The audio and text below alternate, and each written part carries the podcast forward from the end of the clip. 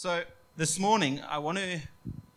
We have been walking with Sven for quite a while now, and his testimony is quite extraordinary.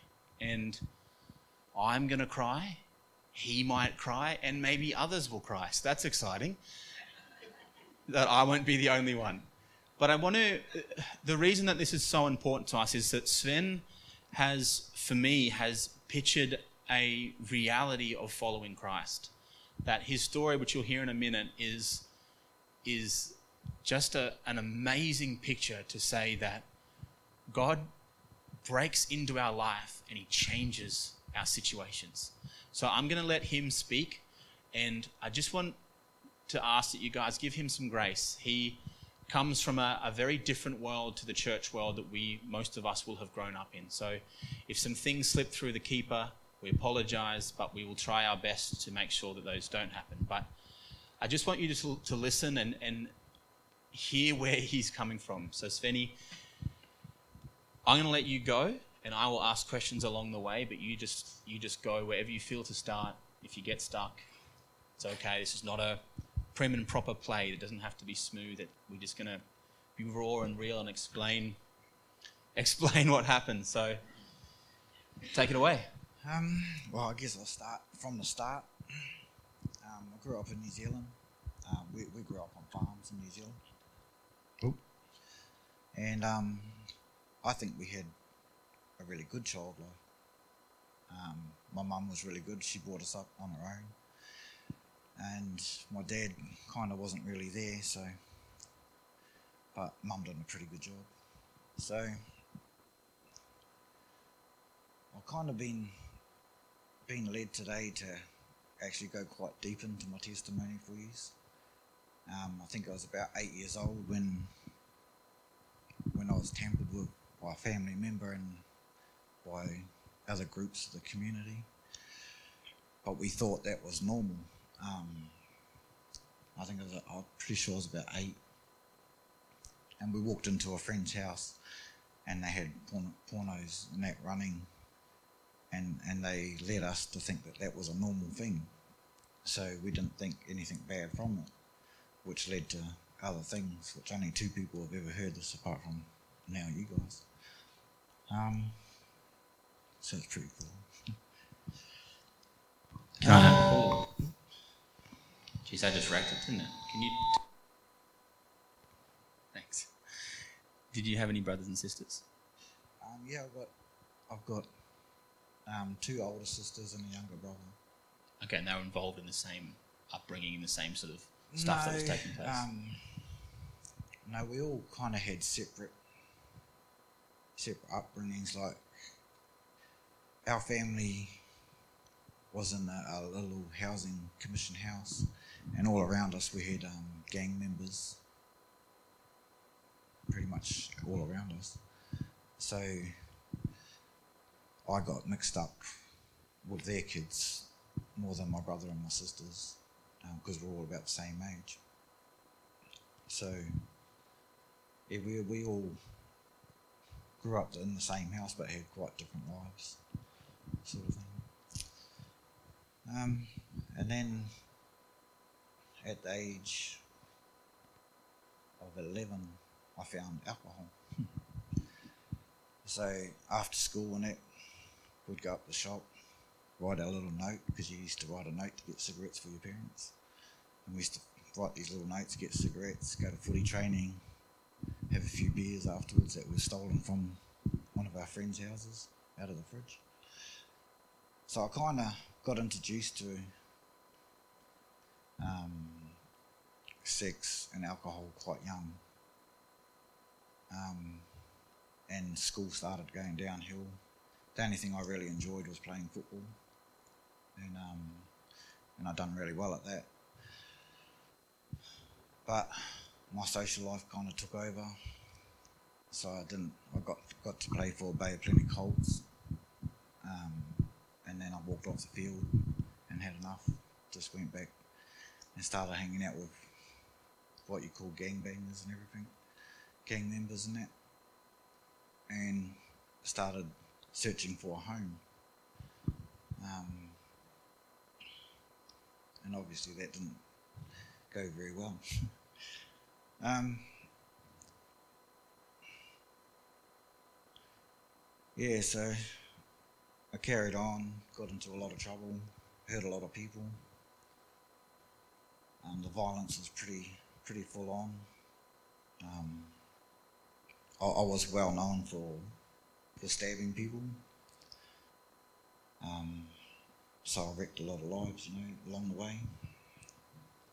Um, and then I think I was about 21, where I was facing a long term in jail, and it was over a family argument.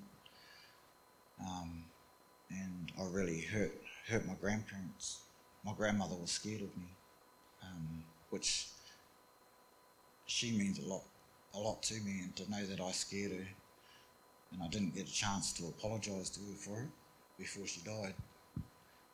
Um, it's real hard for me to let go.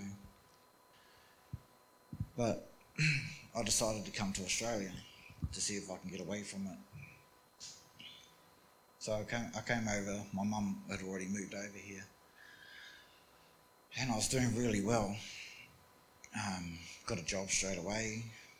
Um, I met a girl, got married, had a baby, decided to get into security, security because I wanted to look after people and help people, and um, and that was going really well. And then I got into the nightclubs and service, which started off really well.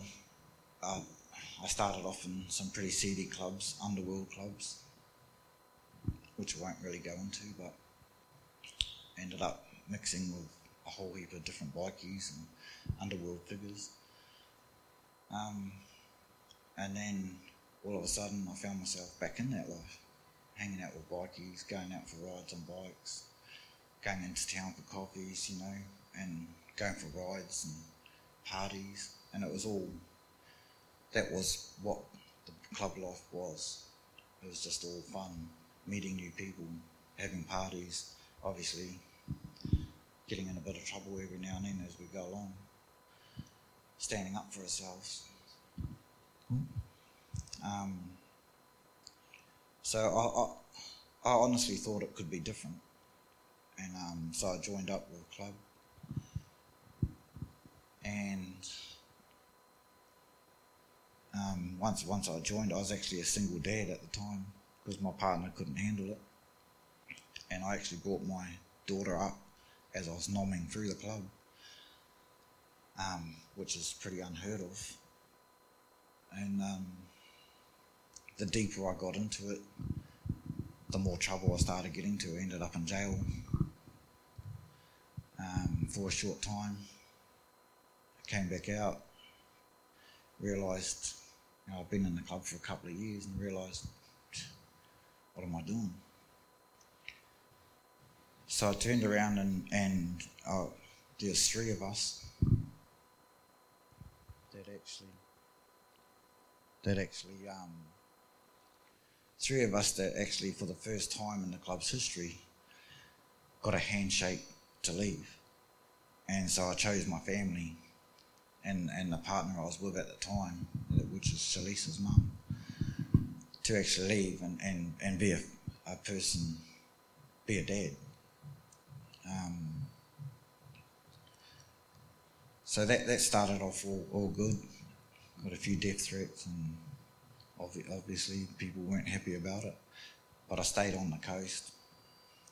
Um, and then our relationship broke down a little bit. Um, and so I got back into into the drug scene, cocaine, cocaine mainly and started partying at home, got depression, which I didn't know I had. And um, depression's a real big thing for guys because we, we can't admit that there's something wrong with us. And not knowing what was going on either was really hard. And, until uh, an actual friend of mine from the club that we're still friends today came and slapped me and said, What are you doing? And I said, I don't know. I said, I can't get up. And when I get up, I just party and then I go back to sleep. And so he took me to his doctor um, and we're, we're still friends today. And um, and then I started getting medication for depression and started coming back, but the drugs had already taken hold, and, and we went down this real path of hanging out with drug cooks and making them do stuff for me, and, and I wasn't even in the club then. Um, and then it, it grabbed hold, and all of a sudden I just went.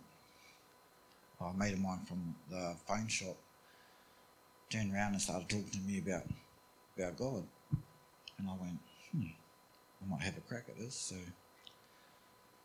we actually went to church down at Burleigh, and I actually got married to Shalisa's mum through the church, and we were like that for about a year. And it was not long after we were married, a friend of ours come along and said, "Oh, why don't you enjoy your your wedding night?" And gave my partner some gear, and I kind of went, "Oh, I don't know if I want to go back there." Gear being drugs. Yeah, speed. Just Um, making sure. Yeah. And um, so we convinced ourselves, oh, only one night's all right. So one night turned into another five years. um, and then all of a sudden, I found myself hanging out with other clubs again, trying to find where I was fitting in, which later on you'll understand that a lot of guys from gang lives and that they don't know where they fit in. They're looking for their identity because they have never had it. So I ended up joining another club and I rose up the ranks in that club really quick.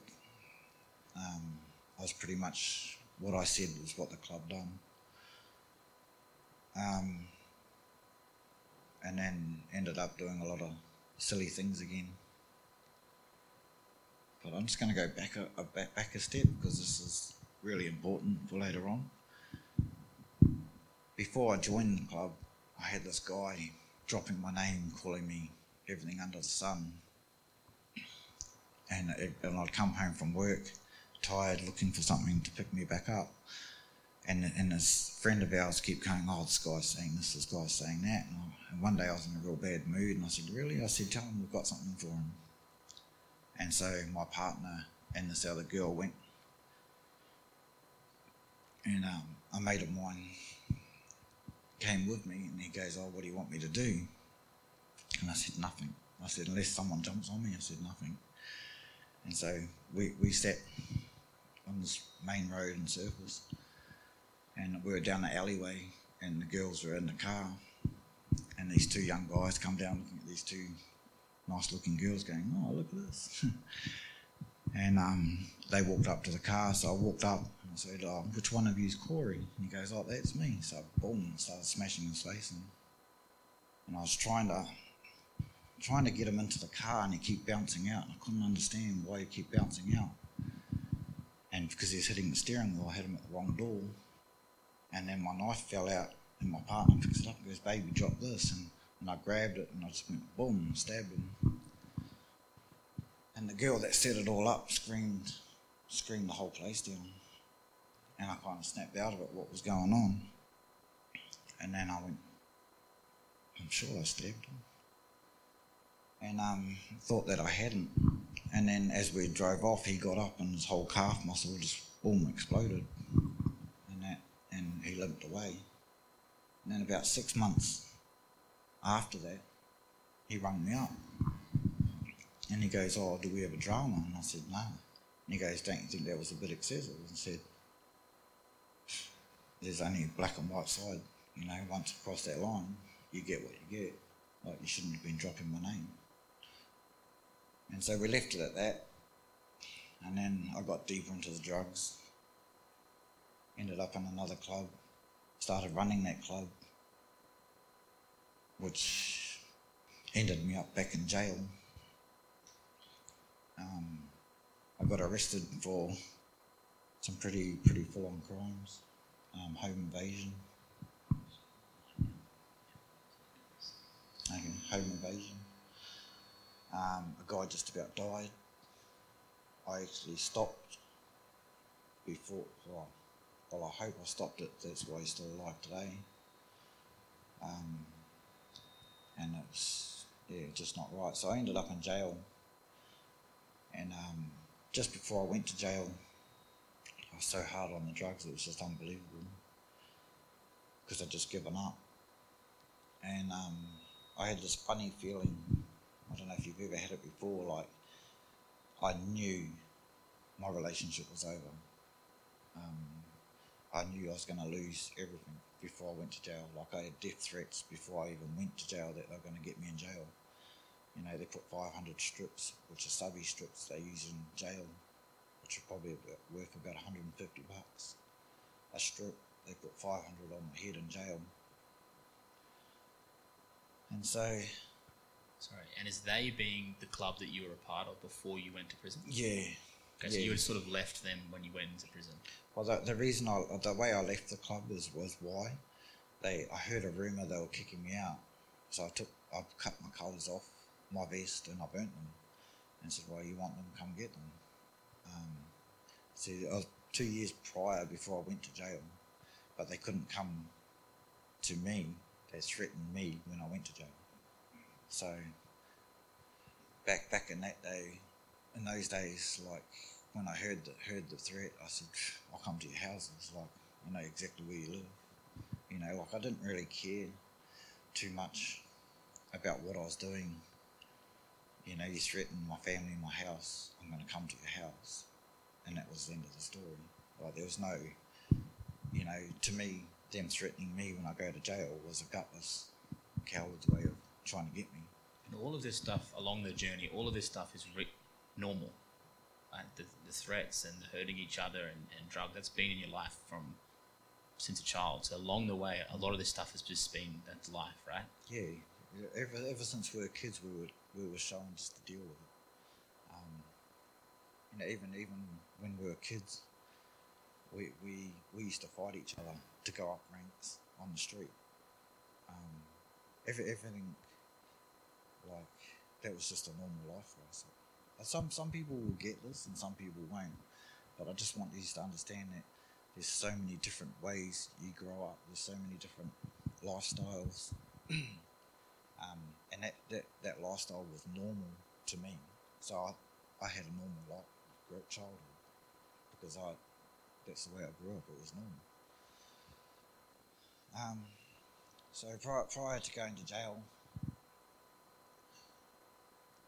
um, I, I offered to split up with my partner until I came out of jail, and she, she refused because I thought that was the right thing to do. So I got sentenced four and a half years, 15 months on the bottom. And um, a friend of mine came in to the waiting room at the court just before I got sentenced and, and gave me these pills and said, You're going to need these to sleep. And she gave, they gave me six syllables. Um, and I went, Where am I going to put those? and I went, Well, I'm not shelving nothing, but you don't want to know what that means. So I just thought, you know what? Boom, I took the whole six and I go up of V. And I thought I'm done anyway. So as far as I knew, as far as I was concerned, I was done. My life was going to end in jail. That was the threat. That was the real threat. And I'd even, had dreams about it. So I'm sitting there getting sentenced, thinking, oh, hope they hurry up because I started getting woozy. Hurry up to sentence me so I can go down to the cell. And um, I didn't really see anybody else in the courtroom apart from the judge, which I didn't really like. And then the the bailiff come up with handcuffs on me, and I said, "Sweet, take me down the cells." And he's going, "Really?" I said, "Yeah, you don't even have to handcuff me. Let's go." So they took me down, and the officer downstairs goes, "Have you ever thought about committing suicide?" I said, "I already have." And they going, "What?" I said, "I already have." You don't understand, so this is on a Wednesday. I got sentenced, and they put me into a cell into this gown thing. And I remember a light in my eyes. I don't know what day it was, and I woke up Friday, thinking, "Wow, what just happened?" And then ended up in the hospital. Um, and from there on, my mental health just went downhill. I couldn't talk to people. I couldn't understand. I didn't want to be around people. All I could see myself looking for was a way out and to finish the job. So they took me up into a jail, and that, and they put me into like um, like a psych ward, and that, and they said, and they ended up putting us in, sending us to different jails, different areas. Um, and that, and all, all I can remember is my partner made an appointment to come and see me and didn't even bother turning up. And I just went, everything's coming true. Like, I even knew she was sleeping with my best mate before I even got told it. So,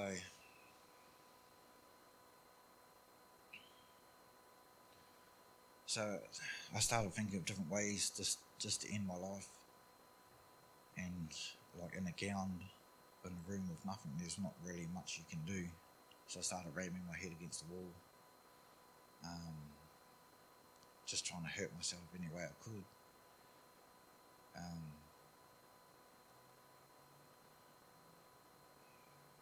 and um, started there. I, I kind of came right a little bit in a little bit of time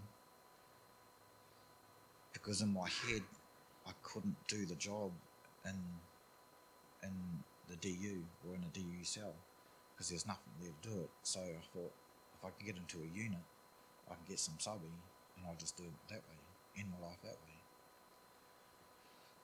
So I pretended to be all good and um, got shipped to Woodford, got put into a unit in Woodford. We're very, excuse the language, we're very scumbag that you could ever think of was in that unit. And all of a sudden, I just I just started seeing different things. I was there's jail units of two levels. You're upstairs, downstairs, and I was upstairs, and I could see people walking past my window, and I was going, "Who's that?"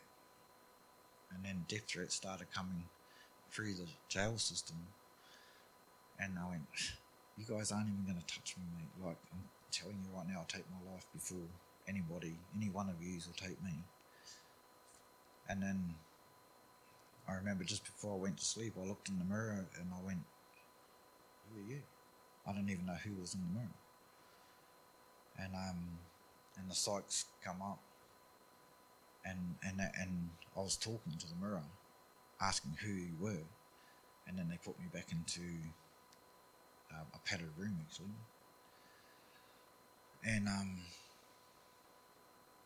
and they just, yeah, the threat through intel and everything came through about the strips on my head, and um, they signed me over into into a protection unit, which made my mental health even go worse.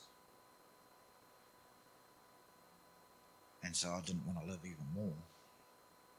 And then, so I was in I was in this mental health unit for about three weeks, and um, three three times my partner was meant to come up and visit me and never showed up, never showed up.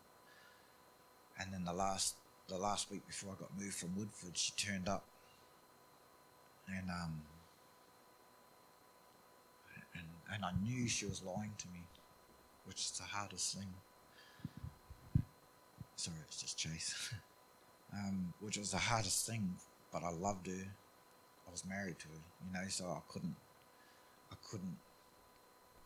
It was just hard. Like I couldn't do anything. And then I looked at her arms, and she had needle needle marks in her arms. And that, and I just went, look at your arms. And she goes, would you shut up? And I said, no, look at your arms. And she goes, oh, you've been in here for a while. Don't you want to have a look at, look at my body? And I went, no. So I got up and walked out of the, uh, the um, visit. And then I knew, I knew then that that's all I wanted. There was no light at my end of my tunnel. I just, I just wanted to die. So they put me down into Wolston Park, where that's a mental, mental institute, and I stayed in there. Oh well, I wouldn't actually go in there. I went into a DU unit with an outdoor shower, no TV, no nothing. And I started running towards the wall, hitting my head into the wall, looking at bolts that were in there to wrap my gown up to hang myself. And um, and the officers in, in there were, were trying to get me to ring my mum, you know. And I said, no. I said, I, I, I want a chaplain. And they go, oh, okay, what do you want a chaplain for? And I said, I don't know. I just want a chaplain. Because um, I heard one of the other guys talking to one. And so I was there one day training, talking to myself, trying to find reasons to live. Like my children weren't even in that category of wanting to live. I thought they would be better off without me. Um, and so, and all of a sudden, I started talking to God. And I said, right, if you're real, I want my family back. And um, so I was training, training, and I had a vision which I'm not going to go into, but I've seen it every day for like 30 days. The exact same thing. And so I was, every day I was training and I was going through this vision. And, and I was still talking to God, going, Where's my family? You know, I've prayed to you. I got down on my knees in the cell and I prayed to you and I asked you for one thing to bring my family back to me.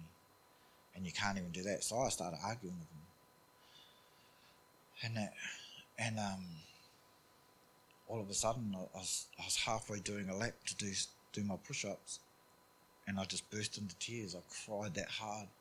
I don't even remember ever crying that hard, and I couldn't understand why I was crying. And then I turned to God and I said, "You're so fake. You're not even real. Like you, I asked for my family, and you couldn't even bring my family back, which is later on is the hardest thing to have to apologize for." And then six months went by and I was still in the same cell in the DU. And um, I actually really loved it because I started, without realizing it, I was talking to God more every day without even realizing what was going on. And then all of a sudden, I had three chaplains come and see me in the one day. One was a Catholic, I don't know the other one, and another guy was just like an ex crim that had come to Christ. And I asked, I had this funny thing come in my head. I said, right, everyone that come, I said, where do Muslims come from? And the Catholic goes, oh, I can't really talk to you about that. And I went, hmm, I can't really talk to you then. See you later. And that, and none of them wanted to talk. And then this last chaplain that came in, tattoos all up his arms and that, like just to give you an image of where we were, we're in a DU unit where there's a hole in the door about that big. That's all you get to talk through. So when the chaplain comes in, he's got to sit outside. You got to sit on the ground so you can see him, and that's all you get. You don't get contact. You don't get nothing, nothing like that. And this guy, and and the question never came up into my mind. And and I was talking to this guy, and he's telling me about his son who was in the same, doing the same thing in drug world, and he's in the mental health unit. And and um, and I said, wow. I said, how long have you been? How, how long have you been a chaplain for? And do do you read the Bible every day? And he goes, I've never read a word in the Bible ever. And I went, what? But he knew things that I'm reading today, just like that. And um, so I started I started talking to him and praying with him. He prayed for me, put his hand through the hole, which he wasn't meant to do. Put his hand on my head and and and it kind of took me back to when I was a kid with my grandparents. And um and and we actually started praying and I had to apologize to God for arguing with him and and telling him that he wasn't even real, which was a lot harder than what it sounds. So I finally started getting better and wanted to go into a unit. And my sister, she started coming up and visiting me. And I thought, you know what? I can do this. And so I started getting better and better and better, getting visits every weekend. And that, and then all of a sudden, boom, they got me up into the office, put me into a single cell in the office, um, and turned around and said, "Oh, you just got to stay here for a couple of days because we're out of room." And I said, "Oh yeah." And then all of a sudden, my stuff's turning up and they're shipping me to Maryborough. And I went, "I'm not going to Maryborough." And they're going, "Yeah, you are." I said, "Watch this! Oh, no way, I'm not." So I ran, boom, smashed my head against, knocked myself out in the cell and that, and so they had to put me back into the DU unit, and that, and so I had to start all over again. And then they tried to trick me to send me back to Maryborough again, and I went, "This is a game." So it t- turned into a big game.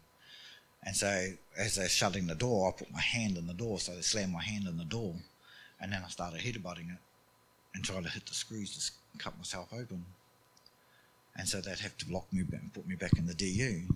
So this went on for about another two months.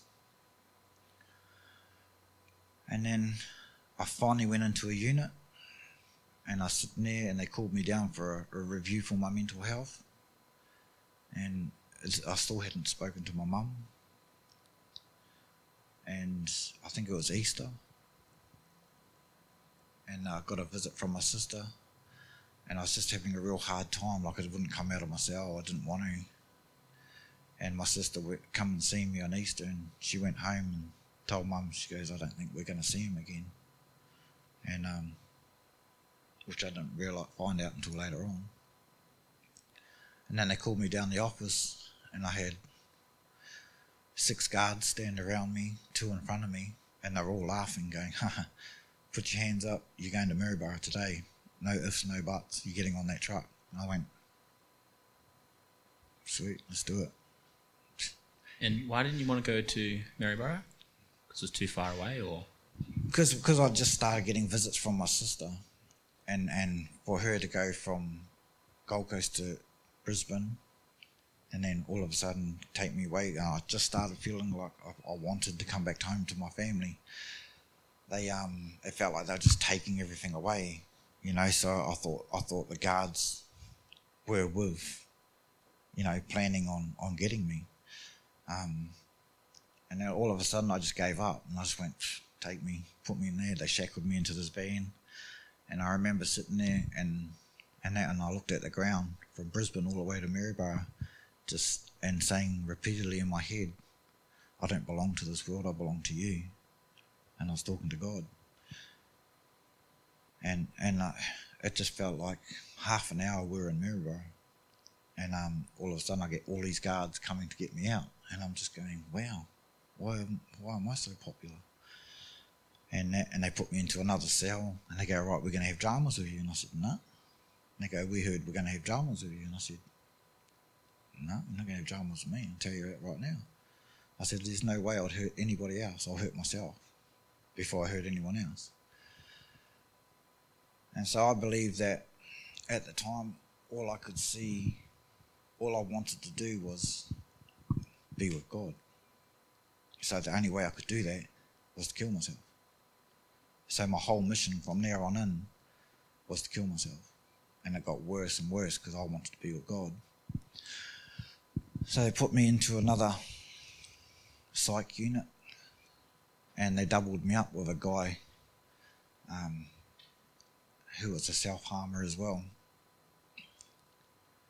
And like when I mean self harmer, he had cut marks up through here, like the Joker, and um, and he'd cut himself with a razor blade that he found, um, just to get their attention. And then he had six six six all over him, like full on devil worshipper, and I, and I'm in this in this uh, double unit cell with him, and he goes, "Oh, what are you in here for?" And I said, "I said I believe in God, and that's where I want to go." And he goes, "I believe in the devil, and I believe in your God too." And I went, "Cool."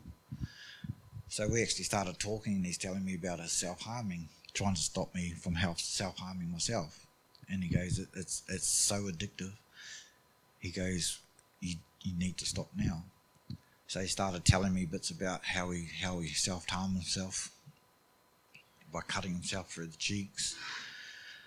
Um, how he had razor blades and he stuck them down the eye of his manly thing and split it. So now when he goes to the toilet, he's got to put a condom on with this thing to go to the toilet, or else it just goes everywhere. How he cut his foot open, started pulling the bones out, and I just went, wow. And um, and I just went, I don't even want to be in here. I want to go home.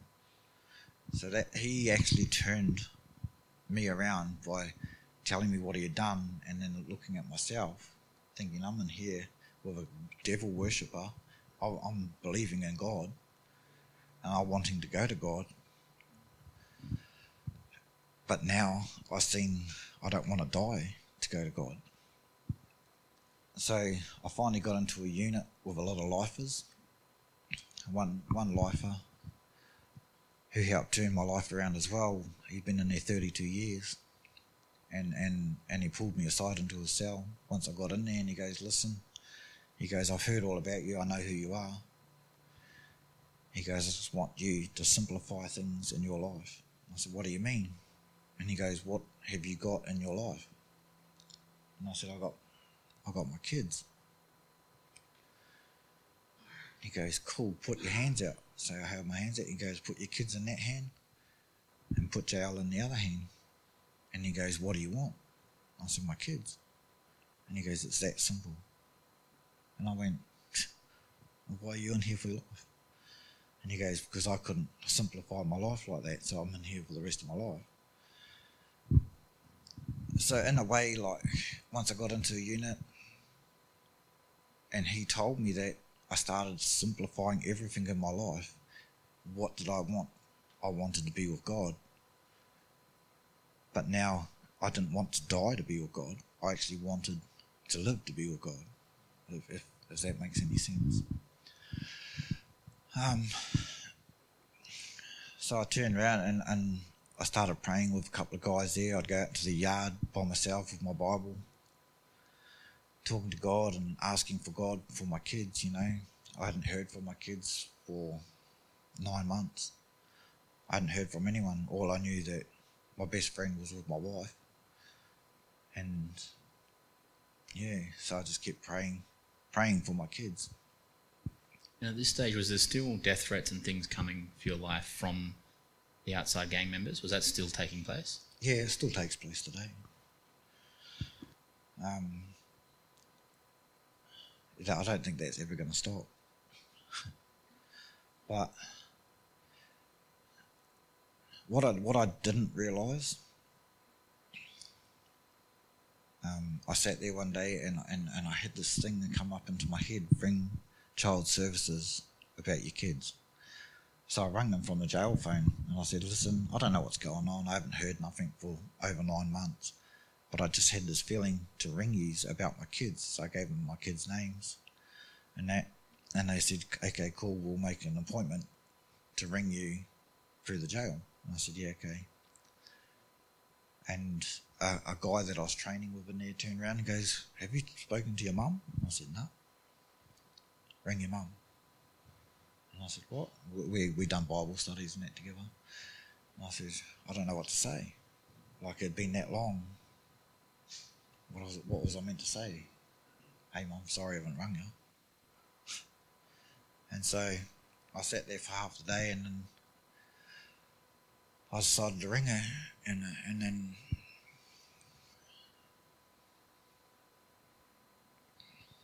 she just cried. yeah, so it was a lot harder than I thought. And um, but I, I rung her every day from that day on. And I said, Oh, I've rung child services about the kids. Have you heard about them? And she goes, No. Um, she goes, They took everything out of your shed, they took everything to value. Um, I didn't know what to do. And I said, oh, it's all good.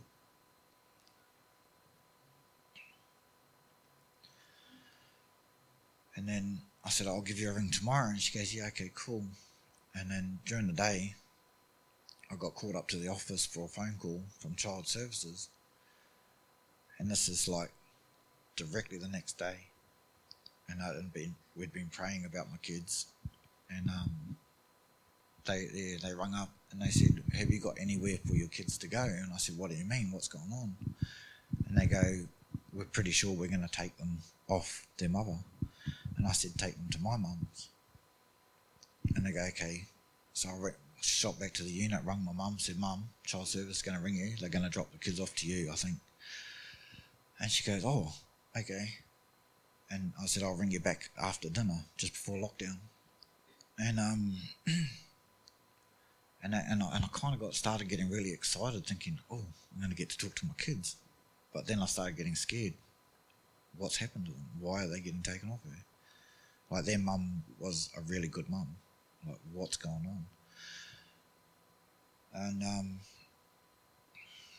so I rang back just at dinner time. She goes, "You're gonna have to ring me back tomorrow. Child services are on their way here with the kids." I went, "Oh shit!" And so I had to hang up because they turned up. And and my mate come down, who, who were doing Bible studies with, and goes, "What's wrong?" And I said, "I think I've just seen a miracle without even seeing it." He goes, What do you mean? I said, My kids are on their way to their mum's. You know, and I only rung child services the day before. And he go and he just sat there and he goes, See, God does so many things without you even realizing what if you think back from the day you got arrested to the day you're standing here talking to your mum and dad on the phone and look at the little things that you haven't realized. And then so it was the weirdest thing seeing a miracle without even seeing it. um, and then I realised, even in the DU, I was getting extra meals. They didn't have to give me extra meals, but they were giving me extra meals to try and get me fit, healthy. You know, even the training, I didn't know why I was training. I just wanted to die, but I was training to die. But I wasn't. I was training to get healthy. Um, so that that was a massive turning point for me to go home. That that was everything. Like knowing that the kids were at my mum's. Now I needed to go home, and that's that's when I started seeing a light at the end of the tunnel. Um, so I, I started getting right into the Bible. I couldn't really read, so I had to sit there and, at night and teach myself to read um, I, I, still can't pronounce most of the words in, in, the Bible, but I'll get close to it. When I hear Ben say it, I think most of us can't pronounce half the words in the Bible. so, so yeah, my whole my whole life turned around, and and the next day I was so nervous because I knew the kids were going to be there, and I was allowed to speak to them. And um, I think it was Shalise, and she just burst into tears. And I think that's all we done for the whole phone call. And I just said that I love you, you know. Yeah, you're safe now with grandma, with Gemma. And I said, I'll ring you every day, no matter what.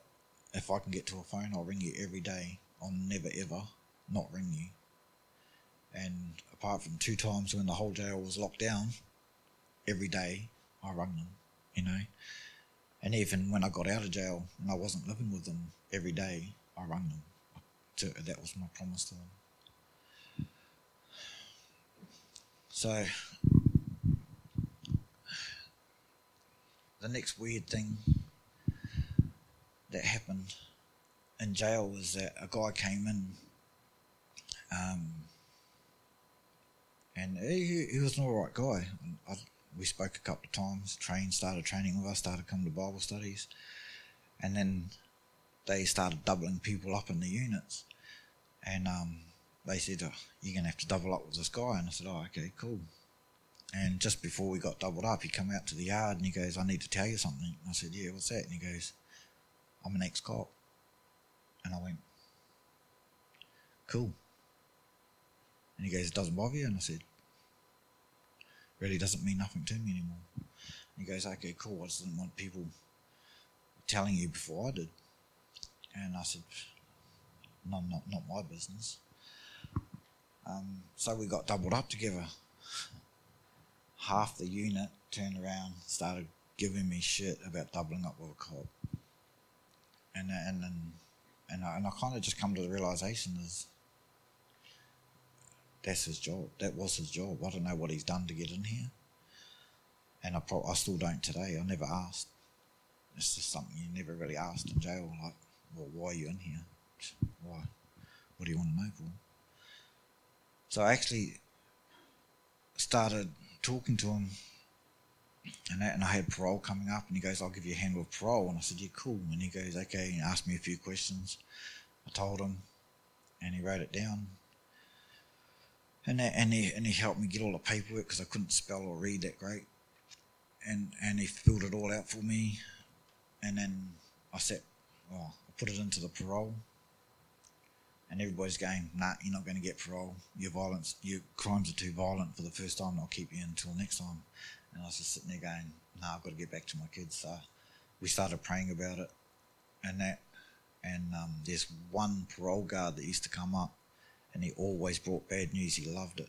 Like he'd turn around and go, "You didn't get parole," and these guys are trying to jump and punch him in the head, and he's sitting there laughing. He just loved giving bad news and, and we're in the yard, and he, and I seen him coming, and I was going, oh no, I hope it's, hope it's not my name he calls out. sure enough, he calls my name out. I went, and he comes out and he goes, you know what? He goes, I've read your read your court files, I've read your parole thing, and you haven't even every word you've said in your parole app is what you said in court. And he goes, so I hate giving good news, but you're getting parole. I went, really? He goes, yep. So I rung, rung up. This is just before Christmas.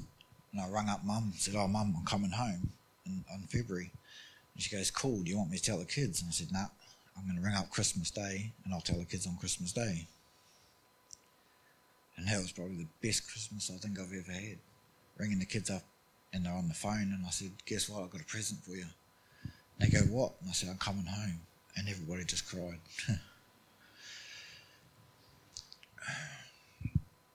so I just trained hard, got into the book, got into the word, and everything.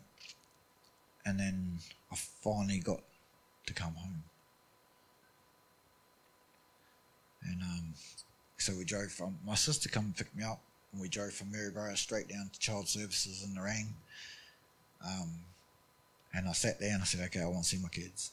And they brought the kids in, and it was just an hour of hugging and crying. And um, and then yeah, asked them what I had to do. I'll do whatever you want.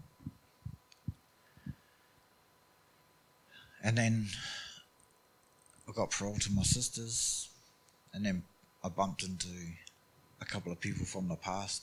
The next day, I walked into the shops and um, went to shake my hand, and he boom put a half a ball of of ice in my hand. He goes, Oh, welcome back. And I looked at it and I handed it back and said, No. I said, Don't ever do that to me again. He goes, Oh, but I owe you money. And I said, I don't want your money. And he goes, Oh, and then the language he was using was real, real, to me, was really offensive to me. And that, and and he, and this is in the middle of the shops, and I turned around and I said, "Listen, if you don't get away from me, I'm going to hurt you right now. Get the fuck away from me." Sorry about that language and um, and and he just looked in shock and walked away. And he goes, "You gotten soft," and I went, hmm, "Maybe I did." So I kind of struggled with that, and then having to go to parole and going out to where people were, because everything I'd done was here on the coast, and I got parole back on the coast. So every enemy that I've got is here on the coast which is just great. Um, so I, I, actually shut down quite a bit, and, and I couldn't go out my front door. You know, I had to talk myself up to go out the front door. So I'd sit there. I'd get up at five in the morning, and I'd read two two verse two chapters of the Bible, and then I'd sit there and I'd read a daily devotional, and then I'd sit there and I'd pray. And I'd say, okay, I need strength. I've got to go to parole. I've got to go. I've got to go to the gym. I've got to start doing something. And and by the time I'd finished, it'd be like eleven thirty. It started at five in the morning to eleven thirty, and then I'd finally get out the door, and I'd go and do what I had to do, and then I'd come straight home, lock the door. So, and that was my life for the first few months. And then all of a sudden, I was allowed to see the kids down at Nerang Roosters. So I thought, cool. We'd go to the Nerang Roosters, we'd walk around the whole field, you know, four or five times, and we'd start training that way. And I started feeling a bit better. And then all of a sudden, boom, the lockdown started, coronavirus. And I went. So I started going to the DC Dream Center Church, and um, which is, I walked in there, and I seen this fifteen-year-old girl, who I knew her mum, and she's standing at this church, and she looks at me, and she waves, and I went, "Hey, what are you doing?" And she goes, "Good." She come up, gave me a hug, and that, and I said, "Oh, how's mum?" She goes, "Oh, she's struggling." I said, "Oh, that's sad." Um, I said, oh, "I'm really proud that you're here. You know, you're here on your own." And um, and she goes, "Yeah." And then she was really shy and just disappeared. And then this other lady come up who I used to know from a church years ago that I went to, turned around, and her daughter used to go out with a friend of mine. And she said, she turned around and she turned around and goes, "What are you doing here?" And I said, "Oh, come to come to church." And she goes, "You start your shit here. I'm telling you right now, I'm getting you kicked out of this church." I went, "What did I do?" After what you done to my daughter, and I said, "Hang on, I never done nothing." And she goes, "After what you done to her and what you done to your partner Sarah, how you, you this is all your fault." So I got blamed for every little thing that I was in jail, but it was still my fault. And I kind of went, Well, are you testing me? Do I stay? Do I go? And I went, Nah. So I stayed. Went back a couple of times and then she wanted to be my friend. And, and I just went, This is not. This is not what I thought church was like. And so I walked out, and then we all got locked down. So I just started doing what I'd done in jail. I started reading the Bible at, at home. I started doing everything at home on my own. And as the lockdown carried on and everything, um, the kids started staying over once a week. And, I, and they go, Oh, Dad, what are we going to do? And I said, Let's go and see what churches are open. Oh, okay. So we drove around everywhere.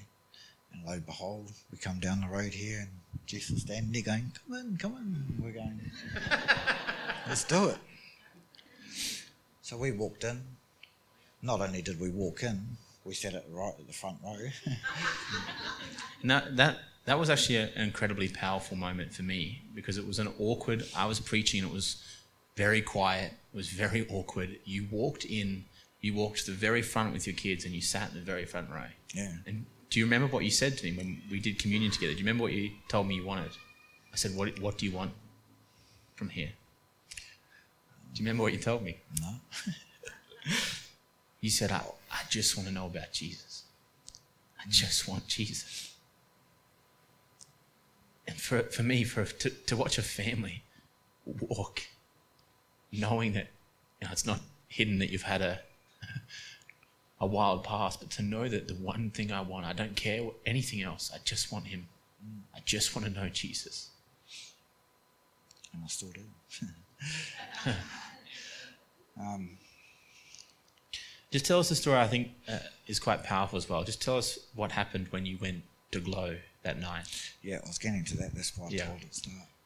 Um, um, a friend of mine, Mike Barrett, invited me down to Glow Church. And so I went down there and um, finished the service. We come out and we're standing there talking.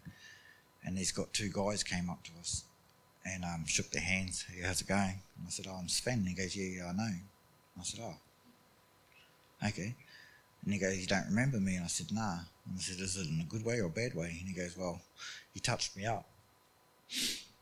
And I said, oh, really? And he goes, yeah. And he goes, oh, my name's Corey.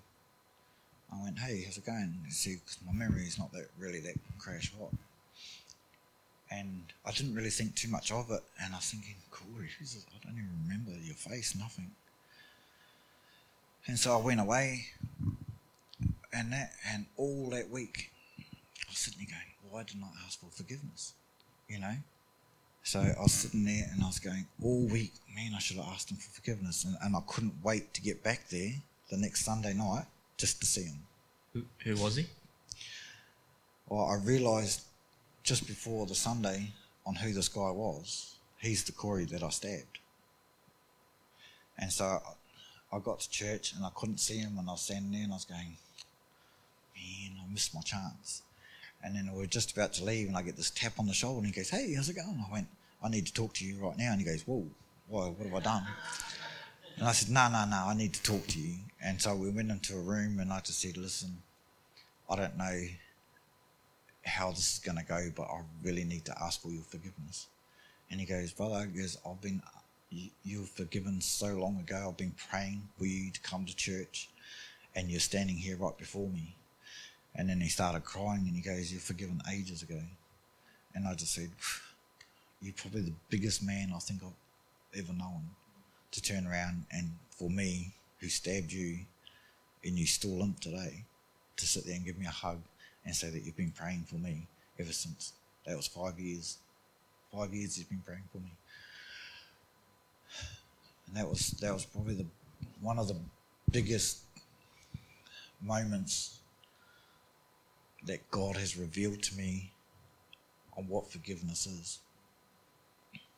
And um and there's there is tons of stories that Sven has that he's revealed while we've been talking and things that he's shown even since then that God is using him in amazing ways, you know, and places that for most of us we can never get to.